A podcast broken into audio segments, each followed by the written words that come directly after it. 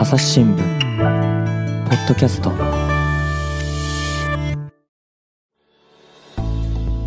朝日新聞の岸上渉です。関西ラジオ界でですね、えー活躍していらっしゃいます、えーフリーアナウンサーの、えー桑原翔平さんに、えー前回前々回とですね、えー阪神大震災の時のお話をお伺いしてきましたが、えー今回はですねあの翔平さんがあのラジオ番組の中で、えーお父様が陸軍に従軍されていた時の日記をですね、えー朗読をしたというお話がありまして、えーその時のお話をですね、えー震災の話についてこってりしているので、えそちらをお聞きいただきたいと思います。はい、ということで、あのまあ、今ね、せ震災がね、風化するっていうことが懸念されてみたいな話でね、27年経ってという話でしたけども、あのね、最近、そのもっとホットポッドキャストのコーナーでも取り上げさせてもらったのが、あの戦争ですよね、1941年の太平洋戦争開戦から、まあ、12月で80年ということで、まあ、翔平さんも今ね、77歳というお話でしたけど、えー戦中のお生まれということになるんですね。19年ですか。ら、はい。44年。はい、当時はもうだから戦争末期で、はいえー、となんか防空壕の中で生まれたと。1940年5月14日ものすごい空襲のサイレンが鳴って、京都は爆撃がないって結構焼夷弾いっぱい落ちてまして、はははは。そして朝の5時に、うちもものすごい焼夷あのあれが焼夷弾が落ちてきたりで空襲警報出たし。でうちの狭い狭い10坪の家ですが玄関の間が2畳ほんでその畳上げたらちょうど穴掘ってましてはははははでそこで家族5人が入ってあ4人が入ってる。そしたら母親が産気づいた。で午前5時30分に私があの空襲警報の中で生まれたの。で親父が取り上げたという、はあ、で出征兵士の姓はいはい将兵という名前をつけたんですけどね、ああなるほどですね。はあ、本当のもう戦争の真っ最中、はあ、末期でしたねでも。それで生まれてます。だからもうだからに本土に空襲が来るぐらいの、はい、もう京都にまで。京都は最初けえへんってやっぱり言われてたらしい、ところが京都にもで近くに島津製作所の五条工場いうのがすぐ近くにあってそこを爆撃するついでに焼夷弾を家の前に落としていきよった。ボコ穴開いてましたわ。それを覚えてますわ小さい頃。でお父様は当時は、はい。昭和13年に警察官やったんですわ西陣署の、ほんでそれで召集令状が来てそして二等兵で行きましてで最初姫路の変化なんかで訓練受けてでそのまま船に乗って揚子港行ってますね。ほんで中国の先生ね。中国もう中止ですわ、うん。はい。ほんでそこでいろんなもんもう何にも帰ってきて一言も話しない。そやけどうちの母親に曰く帰ってきて人間かばらはったと。それまでは優しい優しいお父さんやったと。もうすぐ怒らはるし、もう暴力する。私も結婚までそんなもんしばかれたことないと。それがもう味噌汁がまずうちの母親料理下手やったんやけど、それでもうむちゃくちゃ暴れて、子供も殴りっぱなし。ものすごい暴れ者になって怖い。せやけどもうひどいことばっかりや。もうとりあえず私が私と母親に今から風呂行ってこいと。ほんで料理作れと。ほんなうちの親父がどっかで見つけてきた女を呼んできてその女に飯を食べさすわけです。お袋の作ったの。小学校私5年の時あれ忘れません。ほんで2時間帰ってくるな。とほんで早めやからうちの母親と2人で近所の製材所の材木の上でその女が出てくるの待ってるわけです。ほんで女が帰ったら初めて母親が家帰ろう言って帰っていく。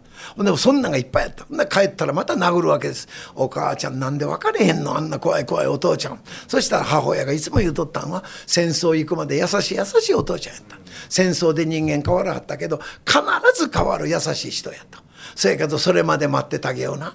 でうちの母親は小児麻痺なんです。ほんではあはあせやけど顔はそこそこ良かったよね。ほんで西陣署のおどっかの派出所に行った時うちの母親の実家の前でに交番所があってでうちの娘をみすあのうちの母親を見初めて無理やり結婚したんですわ。ほなうちのそのババアがおばあさんが「この子は結婚できる体やおまへん」言うたけれどそんなん私はそんなもん体やない。もう娘さんの心やって分からんくせに。ほんならもうみんなも兄弟もそんなん結婚してくれんやったらもう今さしとけ。この子は結婚できひん体やから。で結婚したというものすごい感謝の気持ちを持っとったわけです。そのお料理がお上手じゃなかったってのもやっぱ小児麻痺の障害のところもあるもうすごい下手くそ。ほんでもうずっと働き出して私が小学校入ったらもうすぐもう京都室町いうところで店をやりだして雑貨卸をほんで帰りが遅いのほんでもう全部買うて帰ってくるんですおかずをほんなら親父は仕事をすぐ辞めますね。私が思うだけでも10か所ぐらい会社辞めとんねん。はいあどこ行っても喧嘩して帰ってきてから戦争から帰ってきてだからもう、こう、警察官が悪かったのか、もう戦争行ってからもうごもうすぐ転職するようになせやけど、その母親の料理がまずいとまた蹴っ飛ばす。せやけど、うちの母親は我慢強く耐える。で、子供らは殴られる。もうえらい親父、本当にもうね、私、2番目の息子、兄貴なんか、東京オリンピック出てますんやで。はいはい。もう朝日新聞にも載った、京都新聞なんか特集ですわ。オリンピック選手の母。うちの母親がバーッと載りますね。水球選手、桑原茂治さんを育てたお母さんですとか。ほんで、親父に来たら、なんででわしが出ないかんねんって。まあ、それは出へんのはよ。はいはいはいはいせやけど、そのオリンピックに出るいうことがムカついてしゃあないねん。水球だよな、誰がな、こんなもんな、銭にもならんスポーツしやがって、これが野球やってみ、どれだけ金儲かんねえ、オリンピック選手になったという感動が何にもないの、うちの親父には。ほんでもこれわかんわ言うて親父がもう兄貴がオリンピック選手になろうが親戚一同がみんな東京応援に行くのに。うちの母親は絶対親父行かへん。親父が行かへんから母親も行かない。ほんまは息子の晴れ姿を見たくてしょうがない。そやけどもう一切で行けない。そしてもうそんな親父でもうほんまにもう参ったんですけれどその親父が死んでそしてその死んだ時に母親が黙ってたんですけれど戦争に行った従軍日記をばっとザラマンシかなんかに書いとったよね。それを母親が集めてどっかの出版社に出しよって。本にしたんですよ、はいはい。お母さんが。うちの母親が、はいはい。ほんでそれを親父の親戚とかそういう人だけに30かなんかね作ったらしいね。その話一切せえへんかって、30部ってこと30部作ったんや。はいはいはい。ほんでそれをパッと配って自分一冊持っとって。ほんで母親死にました。ほんで母親京都嵐山のマンションにいたそしたら母親がボケ出してきてもうこの家に一人で住まわされへん。そしてケアハウスいうのに生かした向こう市に。そしたら家の後始末してたん。そしたら一冊の本が出てきたんです、はい。なんやこれはと。桑原栄従軍記いうのが出てなんやこれお前これは。お母ちゃん何を出したん？兄貴知ってるか？知らん。誰も知らへんね今日、そしたらもう親戚の死んだおじだけがお母ちゃんかなお前な文子かなこれ出しよったんやわし聞いたことある。ちょっとだけ出してな思い出に言うのでな遠い親戚にみんな配りよった。一冊残ってたんか。ほんでそれを見たらむちゃくちゃおもろいねん。ほんでそれを今から78年前かこのラジオでやったんですわ、はいはい。8, か月8ヶ月かかってやったんです。水も甘いも。酸いも甘いもで、ほんで2週間やってはまた次の日は1週間1ページだけとか。ほんまにおもろいねほんなそれを見てて最後まで読んだ時に親父苦労しとるな。あ何人殺しとるねと、はい。ほんなら桑原やれ言うて上官から、お前はなこれやれ言うて銃が出弾が出ません。弾が出へんかったら銃剣で刺せ。その時の手の感触とかねそれからもうあと山の上にね日本軍あの中国軍の統治統治下があるんですわ。ほんでそれを落とせ。ほんなみんな日本軍の小隊がみんなで銃持っていくんです。ところがもう向こうがものすごい攻撃で登られへん。そしたら日本軍は弾の補給もなければ水の補給もない。もう何にもない状態でやっとほとんどが死んでしまって上官と二人でやっと山の上に登って攻撃がやんだからバッ飛び込んだんやて。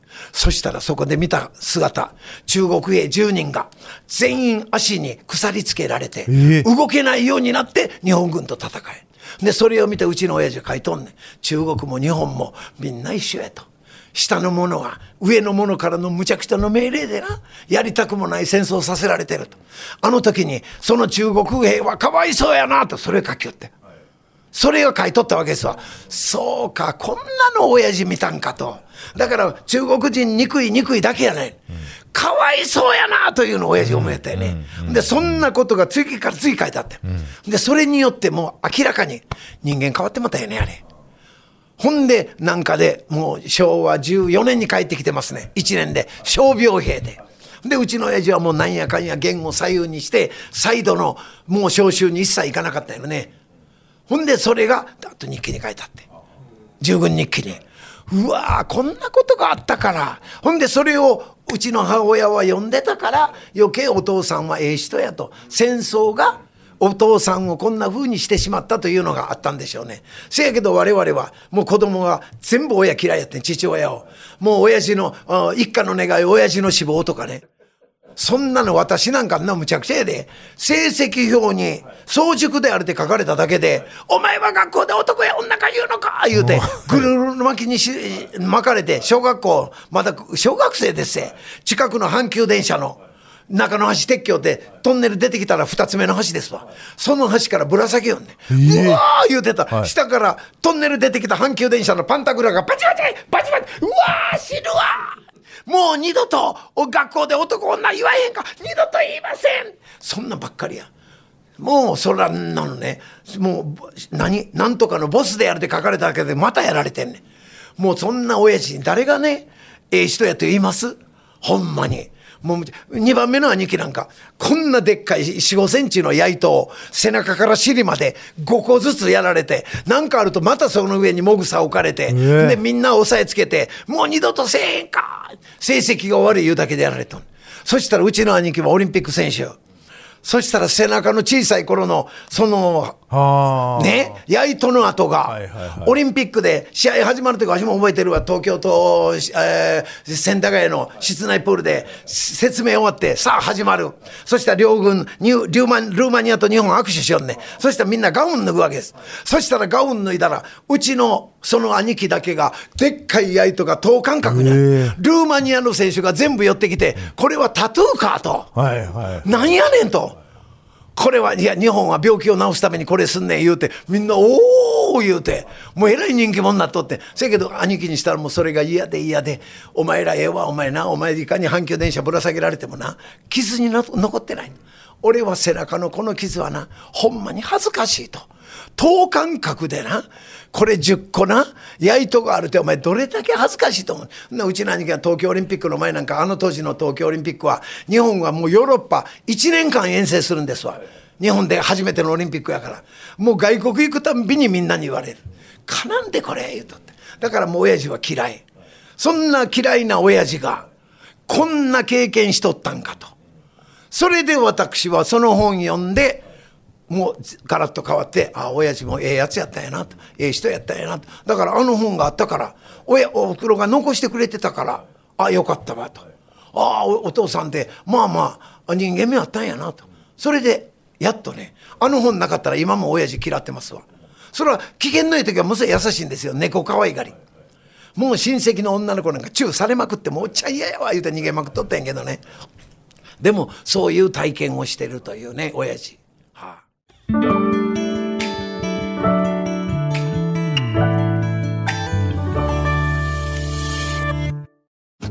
ながら聞きできるポッドキャストって私の生活スタイルにちょうどいい。朝日新聞のニュースレターに登録すると編集者が厳選したニュースがメールで届くよ。思いがけない話題にも出会えるよね。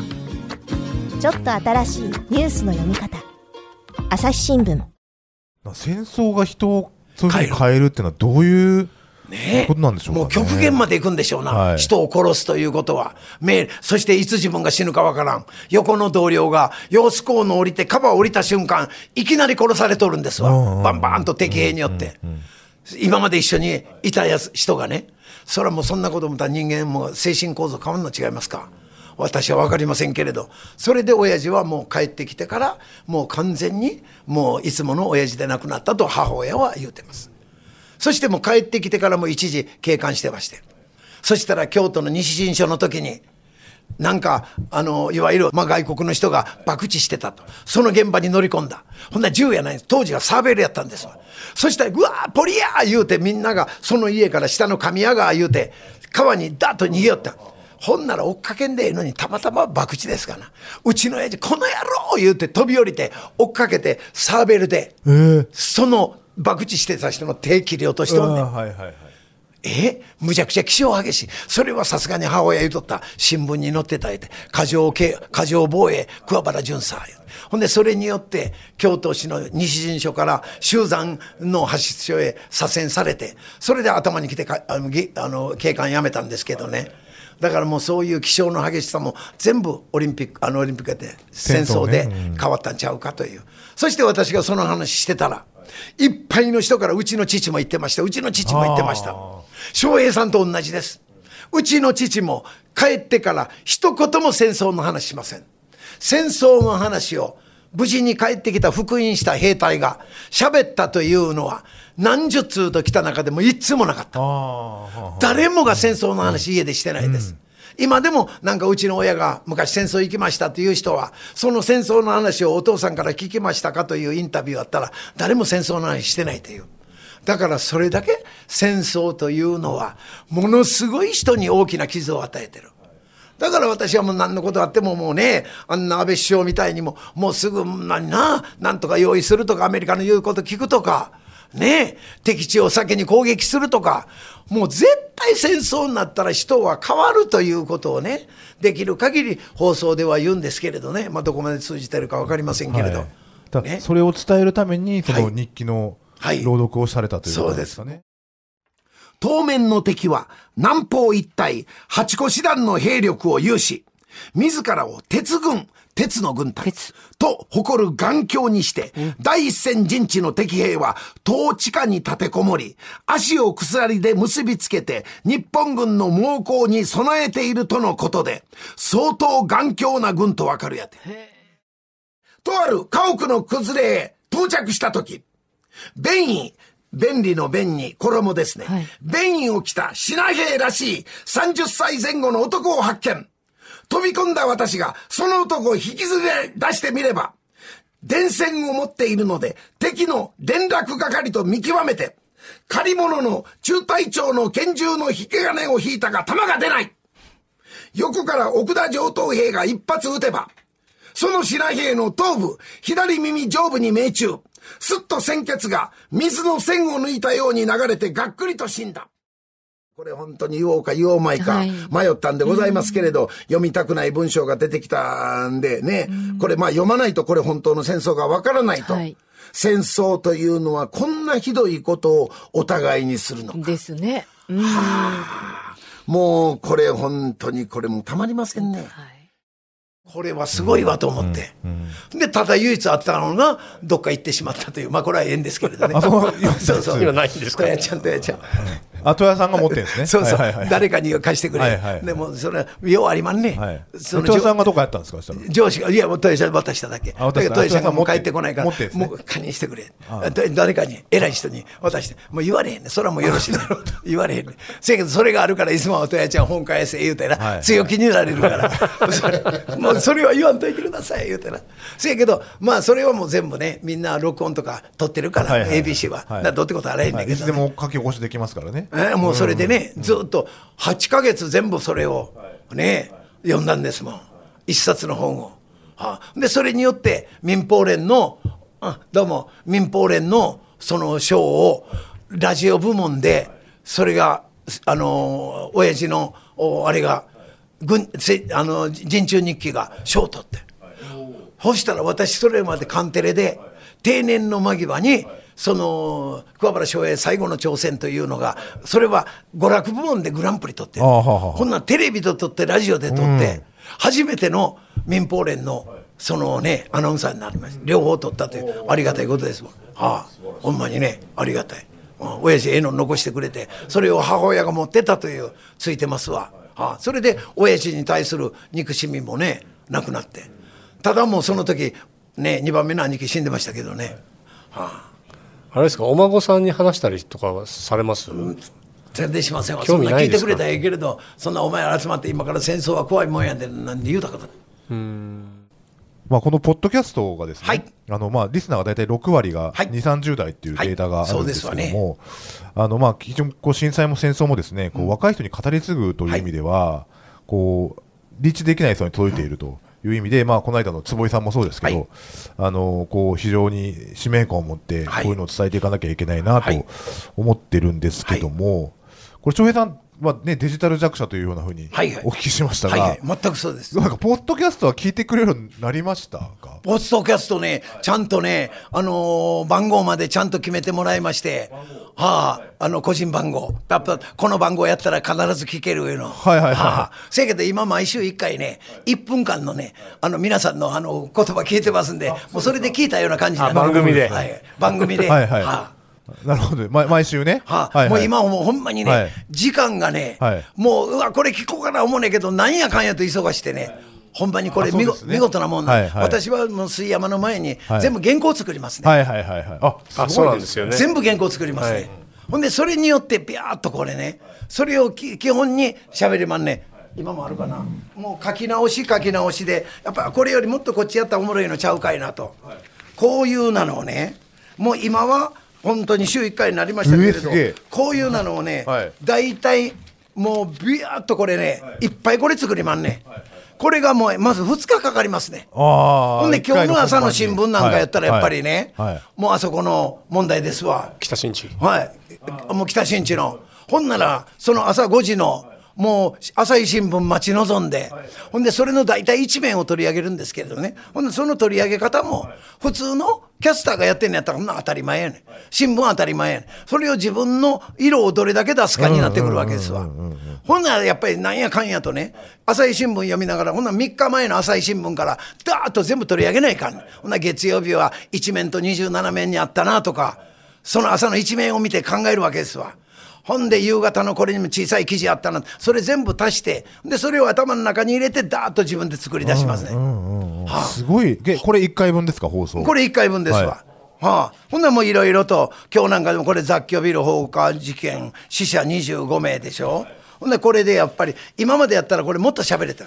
ところがやっぱり今じ曲穴を私よりもその曲穴を重視してください、はい。ほんなら半分半分になってる。は重視してください言われるの。いや、言いませんで、はいはい。せやけど、必ず翔平さんはそこまで、で次は、あ優子アナウンサーが、小寺優子さんが、同じようなネタ、何取り上げますかと言われたら、あ俺は早めにせな、終わらないかんなと、そういうのはやっぱり無言のプレッシャーよそれはありませんな、もう、ただ、上では翔平にあんなこと言わすないうのもきっとあるんでしょう。それからまあそういうことをいろいろ考えながら、あね、ほんなやったら今日なんかでも苦労するわけですわ。あね、ほんならもし俺がどっかの雑居ビル入った時にどうするかと。ほな今まで行ってるのは雑居ビル、ああ、近くの100均雑居ビルにあるな。ほんで病院2つとも雑居ビルやな。ね？書店もこれ2階にあるな。ほんならこれから今まで何気なく行ってたけれど、入り口はどこや？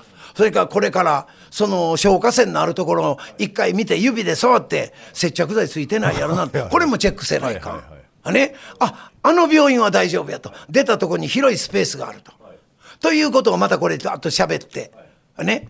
ほんならみんなもあ今まで俺も雑居ビル行ってると。ほんならいつも行ってるこの忘年会とやるちょっと安いとこありまんねここに、はいはいはいその忘年会だけわしが出さないかんから安いとか安いとかもう食い放題で4,000円とかそんなんありまんねん、はいはいはい。ほんならそこはなんと2階やねんけどね雑居ビルでエレベーターしか出入り口ないねん。あほんでいつも言うねんこれ火事になったらどうすんねん。奥にあります。奥にあります。どこにあんねやねんほんで一回見せてもうてほんなら従業員の食堂のあの食堂やって調理場の奥に小さい階段があんねん。それだけが逃げ口やねん。そんなもん塔があって行かれへんほんならこのエレベーターが燃えたらここは 2, 階ですから飛び降りてください。せやけどそんなんがね大阪でもあるんですわ、年に1回ほど行くレストランではね入り口がねエレベーターしかないと。そういうとこもこれからはねきっと消防庁がね3万箇所チェックするから良くなるでしょうとかね。そういうのはもうやっぱり足しながら自分の体験としてこれやらな新聞の受け売りでは誰もな喜べへん。ねすごいよく読んでますね。そやからそういうふうに考えないかんのですわ。これがまた今まで週2日やからいっぱいあったわけ。ほんでその日の朝そやからうちいつももうねもう朝日のおばちゃんに頼むから5時厳守やでと。あの早い配ですね。達のね。もう配達はい。はいもう絶対5時10分で分かんねえから。時間との戦いや。分かってる！あ分かってるって、うん、だからこの1年はもう5時までに必ず持ってきてくれる、はい。雨降ったらうち一番に来てや言ってなもう名前言うたるからな言ってな。頼むで言うて、はあ、そうやって朝日新聞にはお世話になってますけれどでもそうやってそれが楽しいねまた、自分で考えたことをね今までのキャリアもね、はいはいはい。それが喋れるというねこの場所があるいうこと。ああ逆によ後であれは違うとかよう文句言われるけど、ね、えらすいませんね謝ってるけれど、はい。あれですか？それで今翔平さんは77歳ね、77。これからどんな仕事されたいとかとりあえずね、私今までね、ああいう仕事したい、こういう仕事したいって一回も言ったことない。とつまり、アナウンサーでありながらニュース読めないというハンディキャップあるし、人が言うてくれる仕事やってたらなんとか生き残れると。そしたら今回も ABC が呼んでくれてもう17年ですわ。自分であれやりたい、これやりたい言うたらね、必ず摩擦が起こりまんね。使われるものは。もう言われることを片っ端から片付けていく。だから今もこれやりたい、あれやりたいなんかね、現状でこのままいろんな仕事を与えてくれて、いろんな企画があって、それに対して十分答えていく。それで、あと、下の孫が、一番下が11歳の子が、なんとか高校入るまでは、この仕事で稼ぎたいなと。それだけです、夢は。はあそんなんです。もう流れるままに。これでき、これでないと諦めん。自分でも自己主張なんかしたらね、やっぱり嫌われる。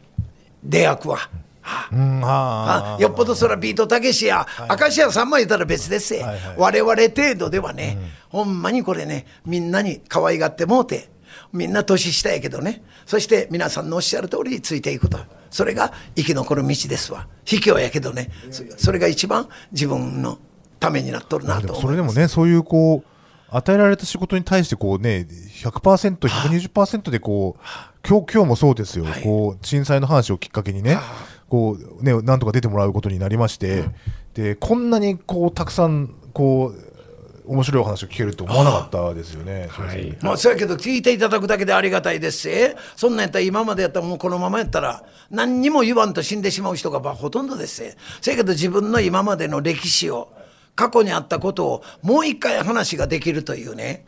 こんな幸せありませんで。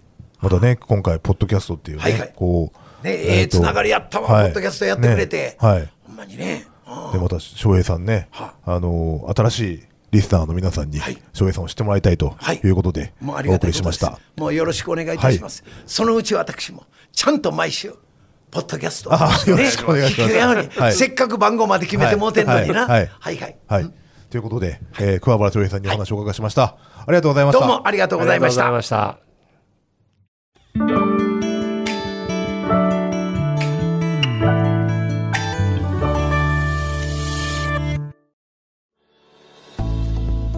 い。ということで、えーえー翔平さんがですね、レギュラー出演しているあの ABC のラジオ番組の方ですね、えー、塩さんの方からじゃあご紹介いただけますでしょうか？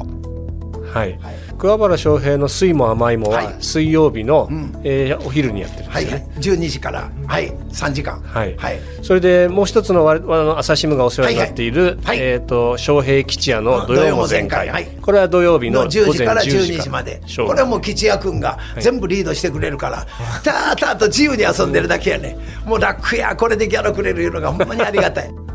はい。ということで、こちら ABC のエレじゃない方は、あラジコの方でもですね、お聞きいただけますので、ぜひそちらで、えー検索をしてみてください。はい。ということで、えー朝日新聞ポッドキャストを岸上渉がお送りしました。それではまたお会いしましょう。この番組ではリスナーの皆様からのご意見ご感想を募集しています概要欄の投稿フォームからぜひお寄せくださいツイッターやメールでも受け付けていますツイッターでは番組情報を随時紹介しています。アットマーク朝日ポッドキャスト。朝日新聞ポッドキャストで検索してみてください。